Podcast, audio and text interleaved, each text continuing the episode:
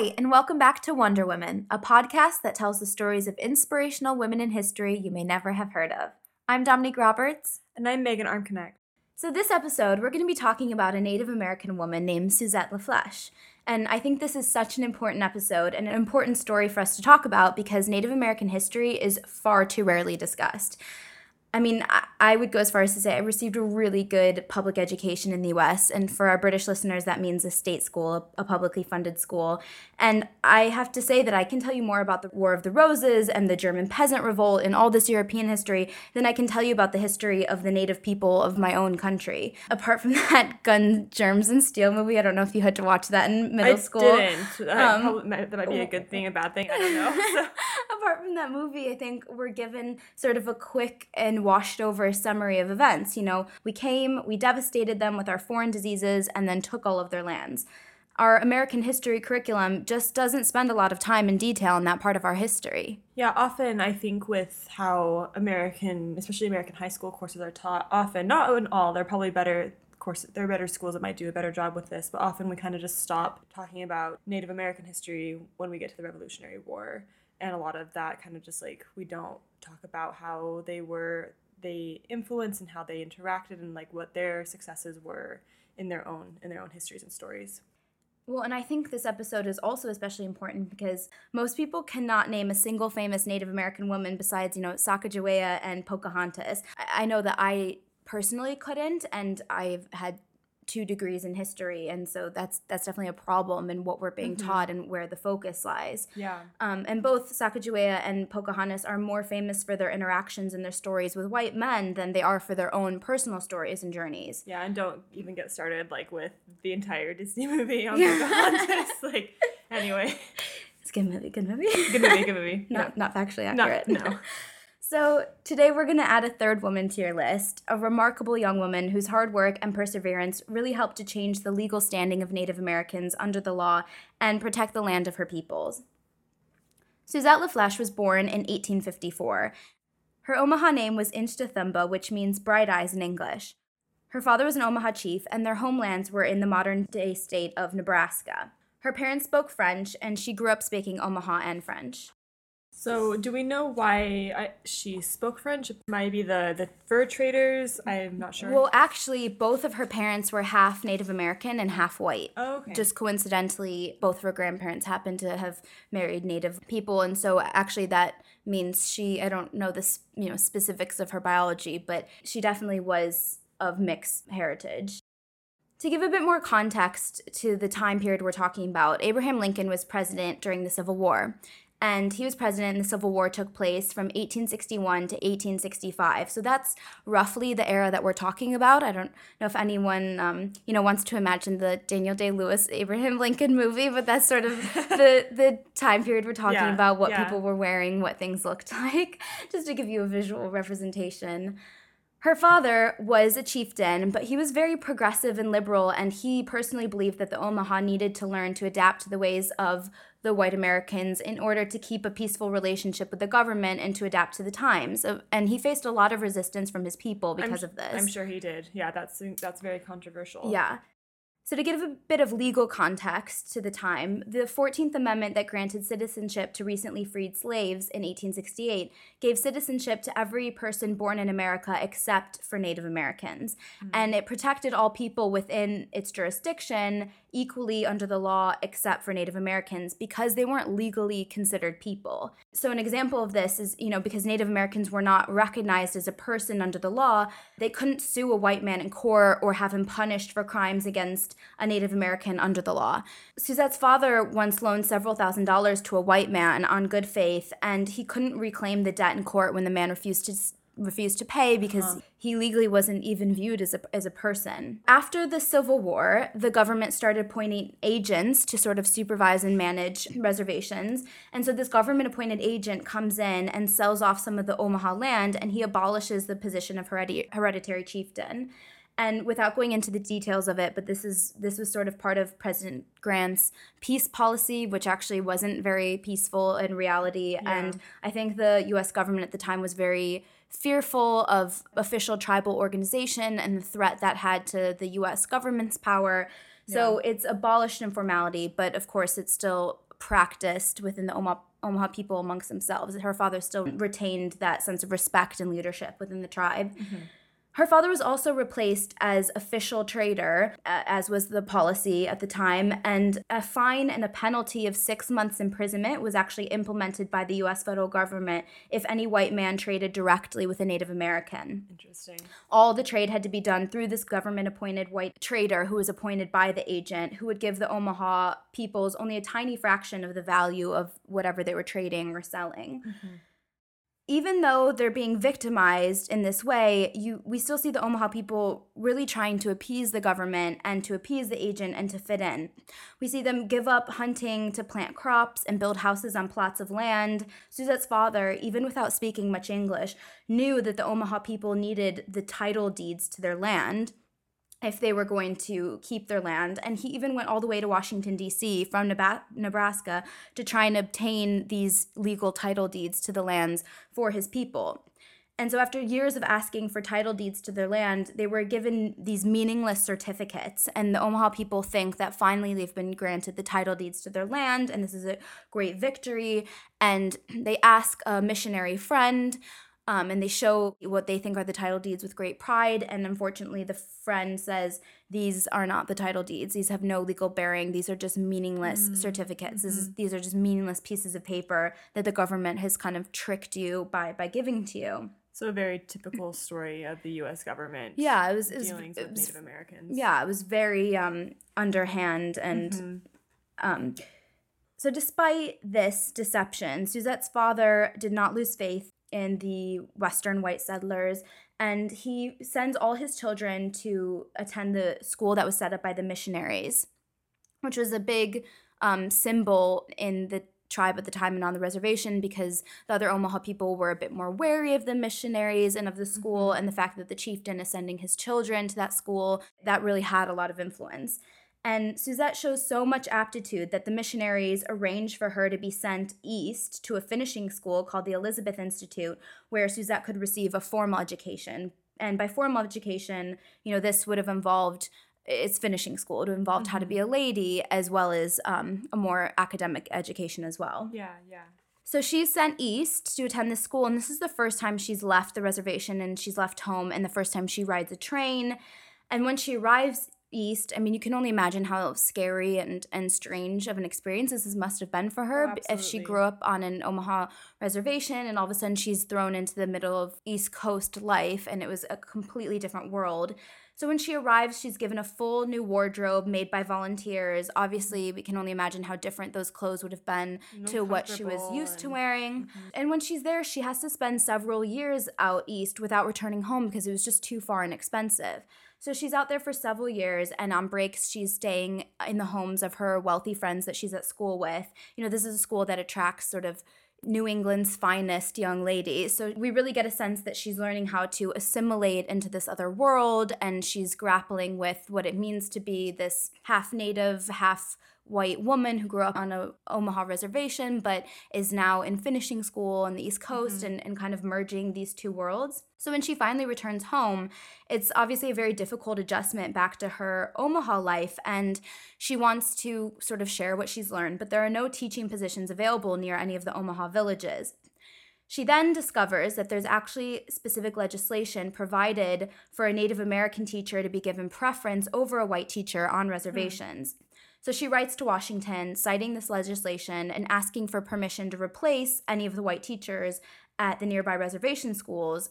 She doesn't hear back for a really long time, but eventually, Washington gets back to her with permission to start a new school. And they give her permission to use this dilapidated old shack as the school, and it's so far away from the Omaha villages that she actually has to move into an, a shed that's attached to it and it's so run down that her whole tribe has to come help her to restore the building, make it safe to be inhabited. They build desks for the students, and some local missionaries donate some supplies. So it's a very rudimentary school, but it's all her own and it's all for Omaha children.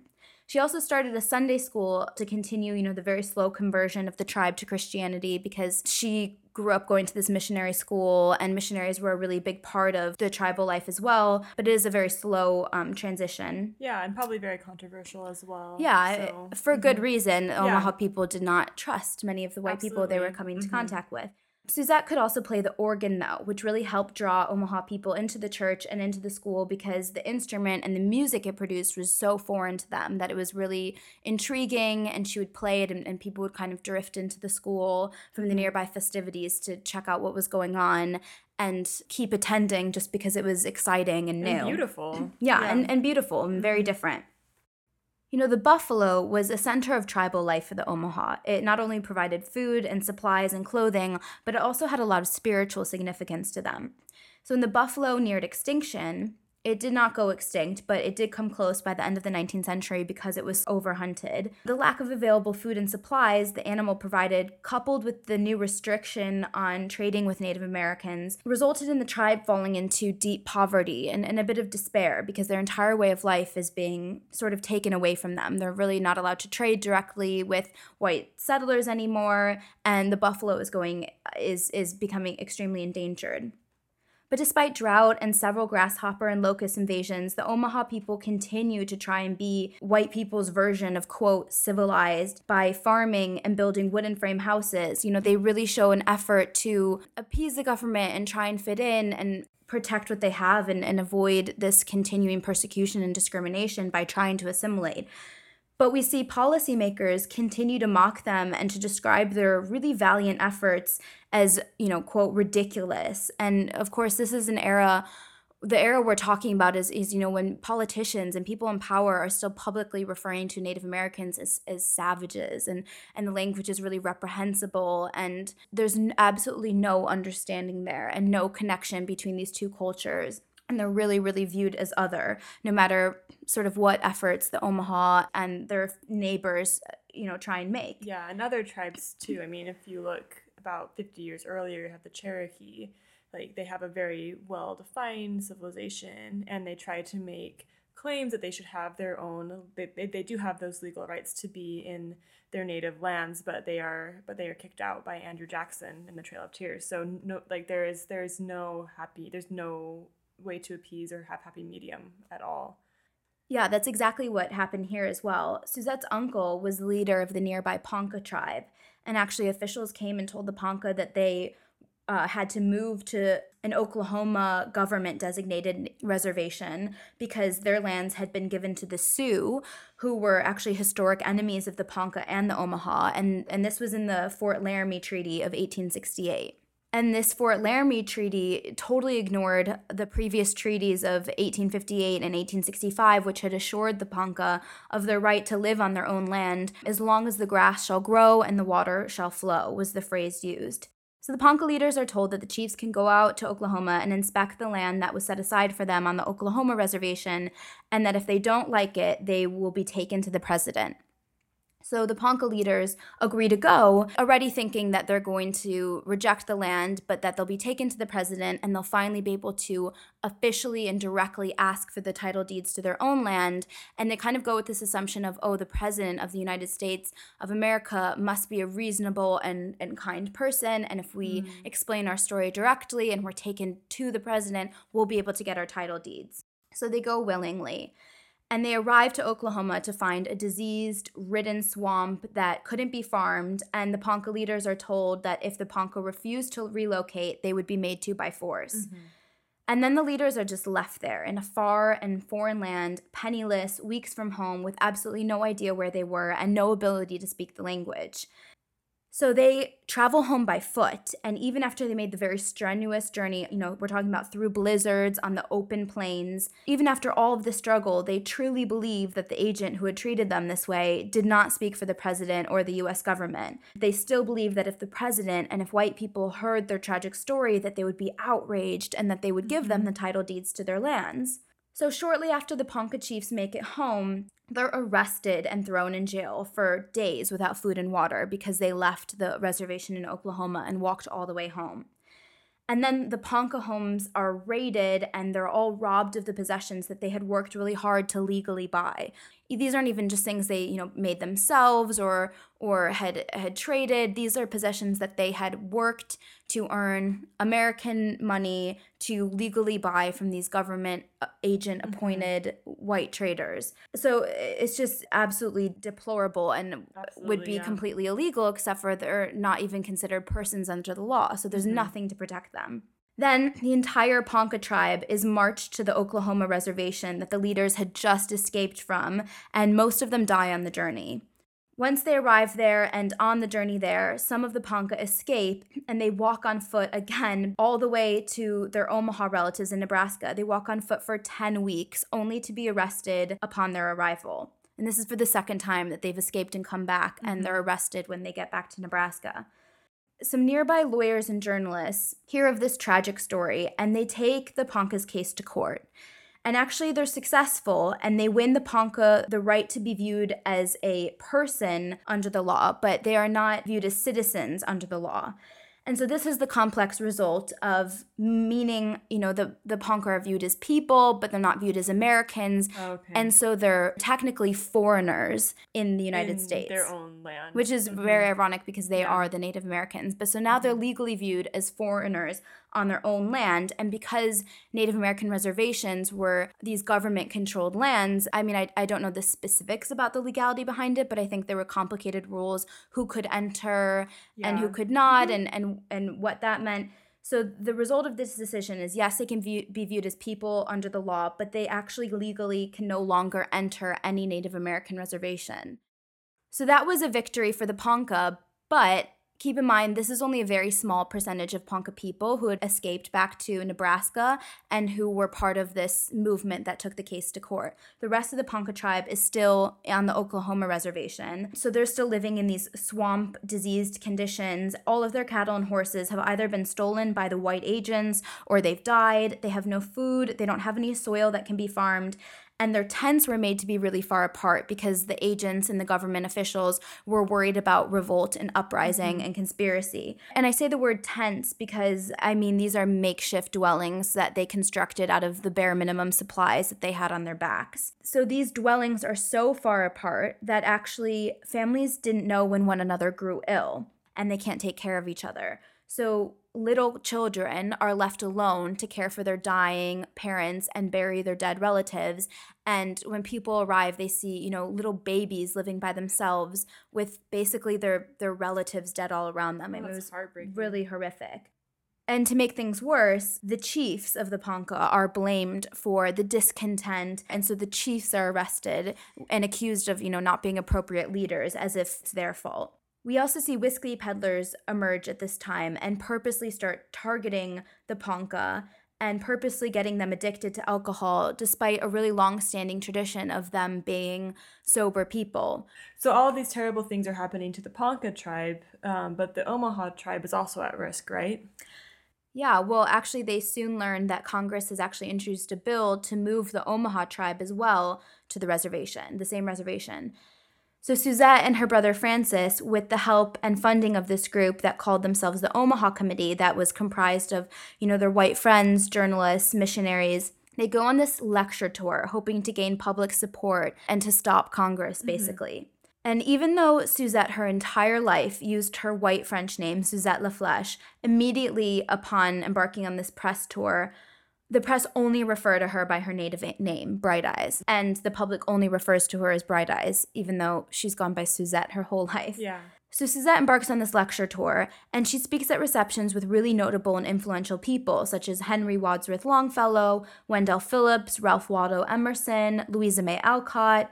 And Susette didn't have a lot of experience public speaking, and she actually really hated it but she did it because she knew she was her people's last hope and everything kind of rested on her. And we see Susette very brilliantly and purposefully use her East Coast education to make herself a bit more relatable to the politicians that she's trying to influence and the people she's trying to influence.